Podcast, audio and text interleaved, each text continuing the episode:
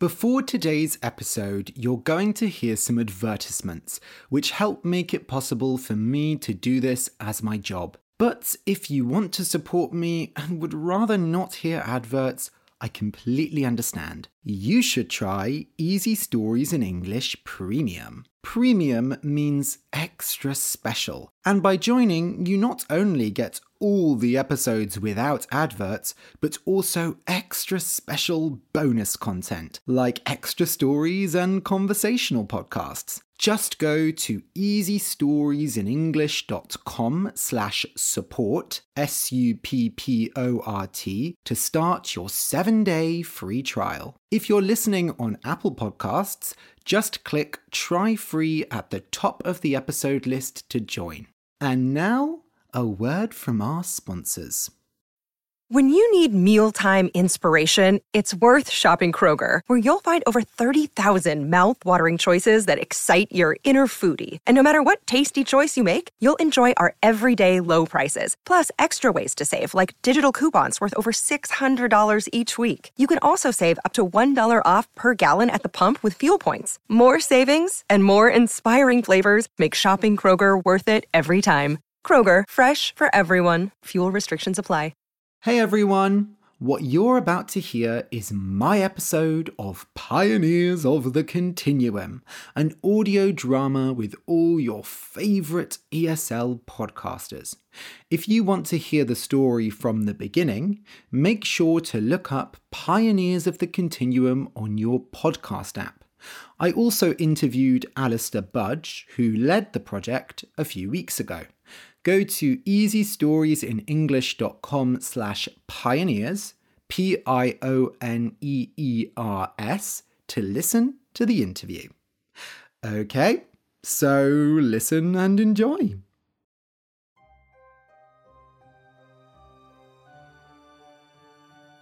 Pioneers of the Continuum, a story for English learners.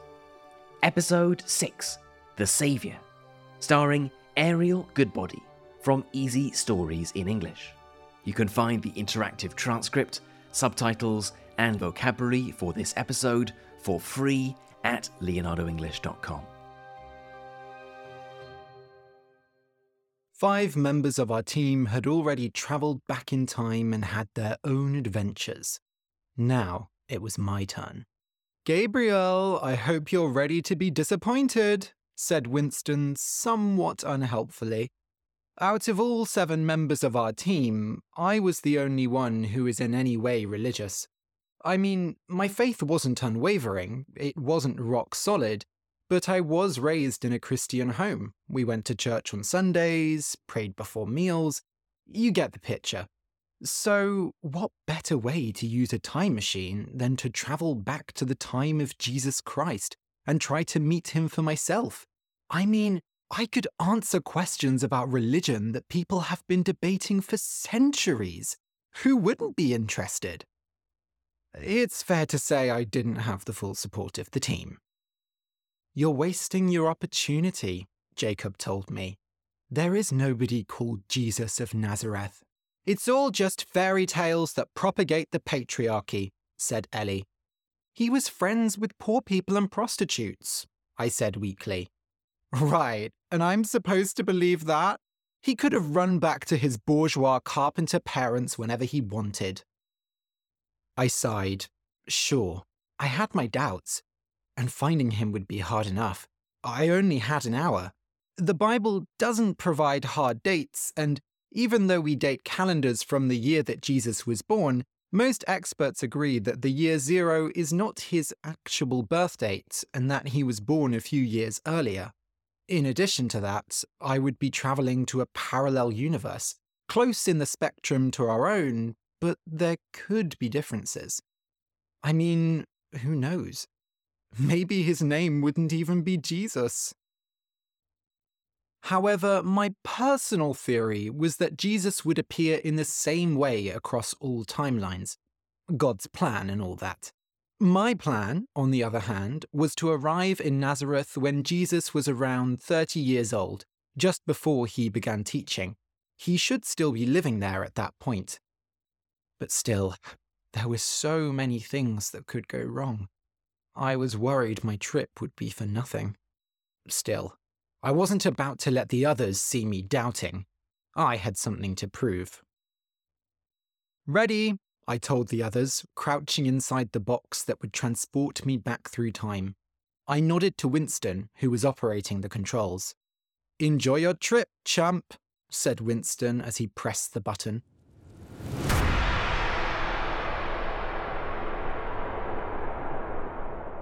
The sights, smells, and sounds of ancient Nazareth hit me.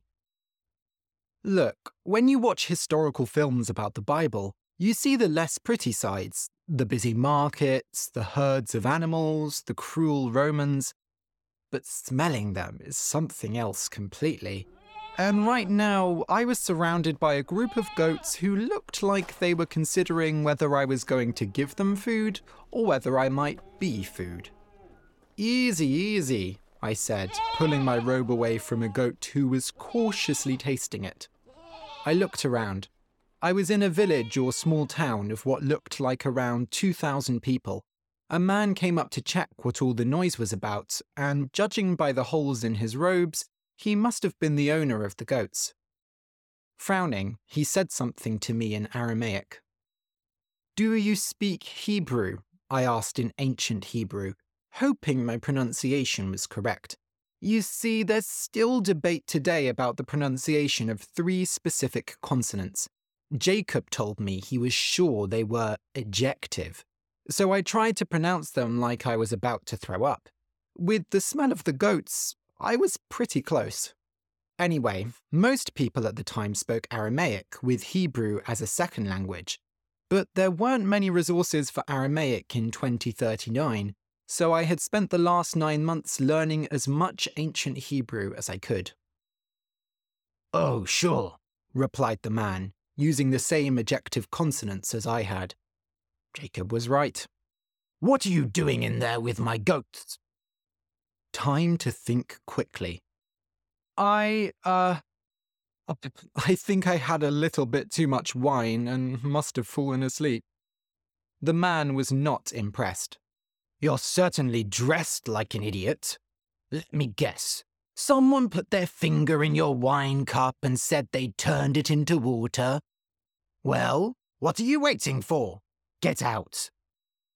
I climbed over the wooden fence and looked at the man. He was dressed in simple robes like the ones I was wearing. With my next question, he would probably think I was insane. Could you tell me, sir, who the current governor of Judea is? The man frowned. You mean Prochorus? Prochorus? I was hoping the name would be Pontius Pilate. There was no such person as a Prochorus who was governor of Judea, not in my timeline anyway. Now there was no way to know if I had arrived at the correct time or not. One more thing, I added. I'm looking for a man who goes by the name of Jesus of Nazareth. He's a preacher, or he may be a carpenter. Showtime. I crossed my fingers. You are a strange fellow, replied the man. There are plenty of Jesuses, preachers, and carpenters around here, and they're all of Nazareth. But yea, I know of one who's a carpenter. He turned and pointed towards the outskirts of town. Walk that way for a few minutes, and you'll see a yellowish house on the right with no gate. There'll be a couple of sheep milling around. That's where Jesus the carpenter lives and works. I thanked the man and walked on anxiously, wondering if this could really be the Jesus. I saw some yellowish houses, but they all had gates. The people I saw were simple peasants, engaged in manual labour of various kinds. Carpentry seemed to be a common occupation here. I smiled and relished the idea of telling Ellie just how bourgeois a profession it was. Finally, I came upon a house that fit the description yellowish, with a kind of open air workshop at the back. There was no gates, and several sheep sat inside the compound. Was the owner not afraid of them escaping? I heard hammering coming from out back. My chest tightened. Could this be him? Until this moment, the idea of having my religious beliefs confirmed or denied had only registered vaguely with me, like a young child who's been told they're going to a place called school for the first time. Did I actually want to know the truth? I walked nervously to the back of the house and was shocked to see not a grown man of nearly 30, but a strapping teenager of perhaps 16 or 17. He was working away with his back towards me. If this was Jesus Christ, something had gone wrong with my quantum coordinates. Or maybe he was just a lot shorter than in all the pictures. Good morning, I called out in English. It was my theory that Jesus, being of divine origin, a worker of miracles, would understand me if I spoke in English. Plus, my throat was tired from the Hebrew. The young man turned to me. Like in the pictures in my church, he had long flowing hair and a beard and was wearing simple robes, but his skin was darker, like the other people I had seen here. Well, that made sense. Otherwise, he'd be awfully sunburnt. You come to me speaking a strange tongue, replied the young man in Hebrew.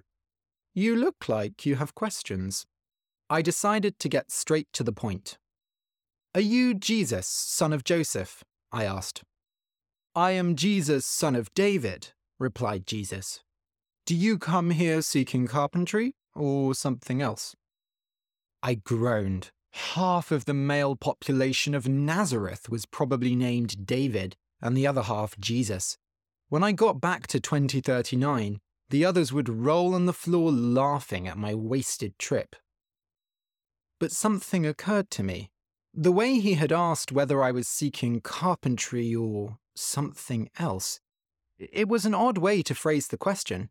Jesus of the Bible wasn't exactly the most straightforward speaker. You didn't have your words written down and repeated for thousands of years if you said things like, Yeah, it's just about being nice to people, isn't it? Pretty simple, really. Plus, he had understood my English. So this young man was either exceptionally good at reading body language or, in fact, a divine being. I'm seeking something else, I said boldly. Is that so? said Jesus, laying down his tools on the workbench. I find a good solid bed frame is enough to solve most people's problems, but have it as you like. What is it that you wish of me? Another cryptic question. Good. We were getting somewhere. Answers, I stated. To get answers, first you need to ask questions. But I have a lot of work ahead of me, so I will only answer five questions. I considered his words. I have a lot of work ahead of me. He could be talking about his upcoming ministry. Or he might just have a lot of work. His bench was piled high with materials, and my Hebrew wasn't perfect either.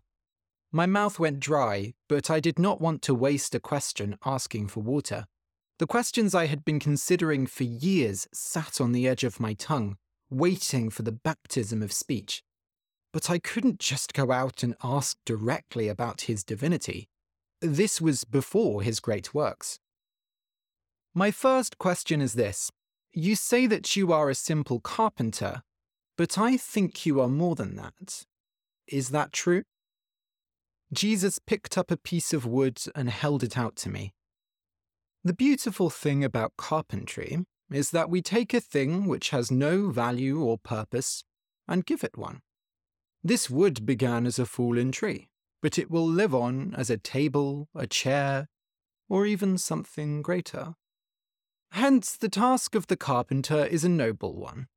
Judge me by my actions and my example, not my profession. I considered his words and suddenly wished I'd paid more attention in religious education lessons at school. He was a slippery one, I thought, and then I immediately felt bad for thinking such a thing.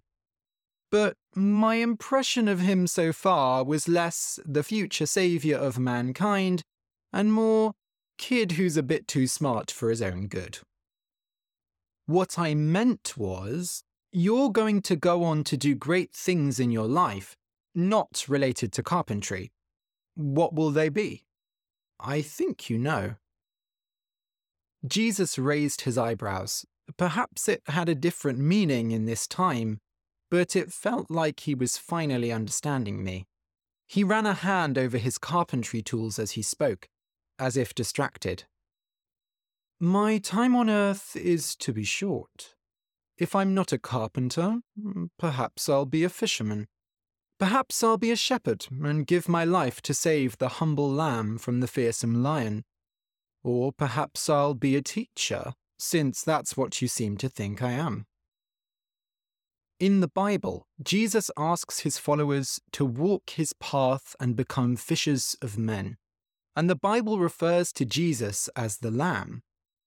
But also, at Jesus' birth, an angel came to tell some shepherds the good news. The message felt mixed. As I pondered this, I noticed something surprising. Amongst the tables, chairs, and shelves, a wooden cross leaned against the wall of his workshop.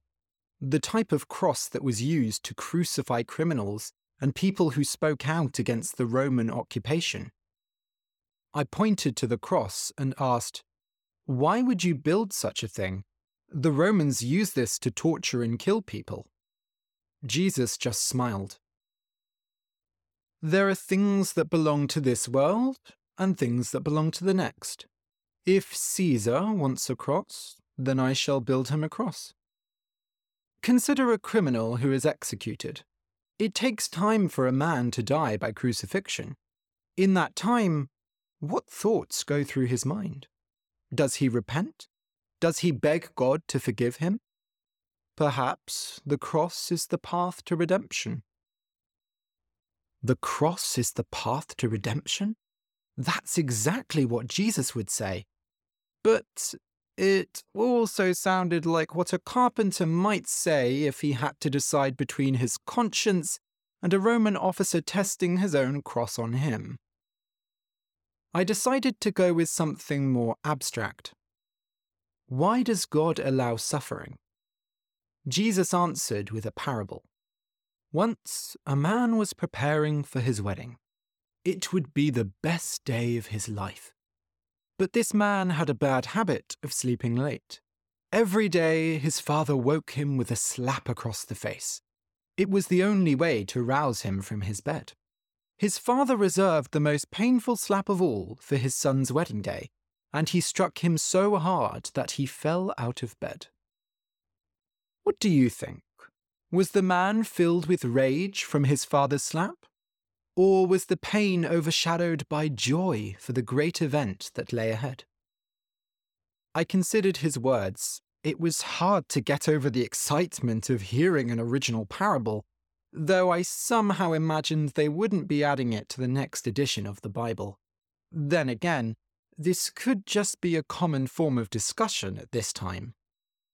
I wanted to believe that this man was Jesus Christ, but I couldn't shake the doubt from my mind.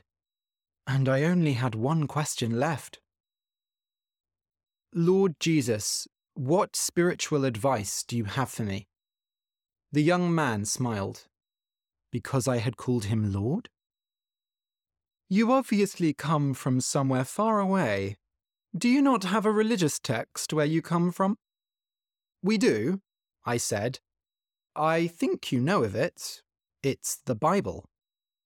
And does this Bible not contain wisdom and guidance? It does. Great wisdom. Then surely any spiritual advice you need from me can be found in the words of that book. Hmm, it seemed like I was getting somewhere. Time to pry a little further. But how Jesus raised his hand in the air, holding it out, as if to say, Enough.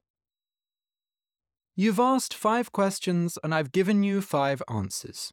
You know all that you need to know from this carpenter. And he turned and resumed his work, hammering some nails into place. This was clearly my signal to leave.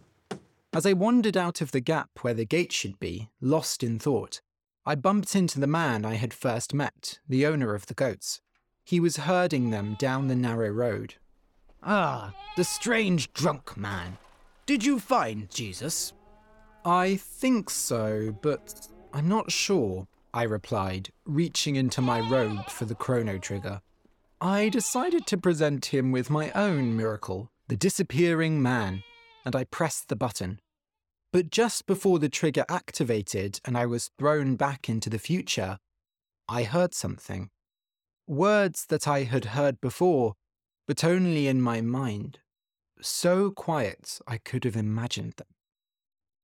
Could it really be? A voice as soft as sheep's wool had spoken to me. Goodbye, my son. The voice spoke not in Hebrew, but in English. By the time I had turned around, Nazareth had disintegrated, and I stood back in my own time. Well, said Winston, did you find your Lord and Saviour? I smiled. That's a question I cannot answer. Pioneers of the Continuum was a Leonardo English production. The story was written by Emile Dodds and me, Alastair Budge. Gabriel was played by Ariel Goodbody from Easy Stories in English. Make sure to subscribe and follow the podcast to get the next episode straight into your favourite podcast app.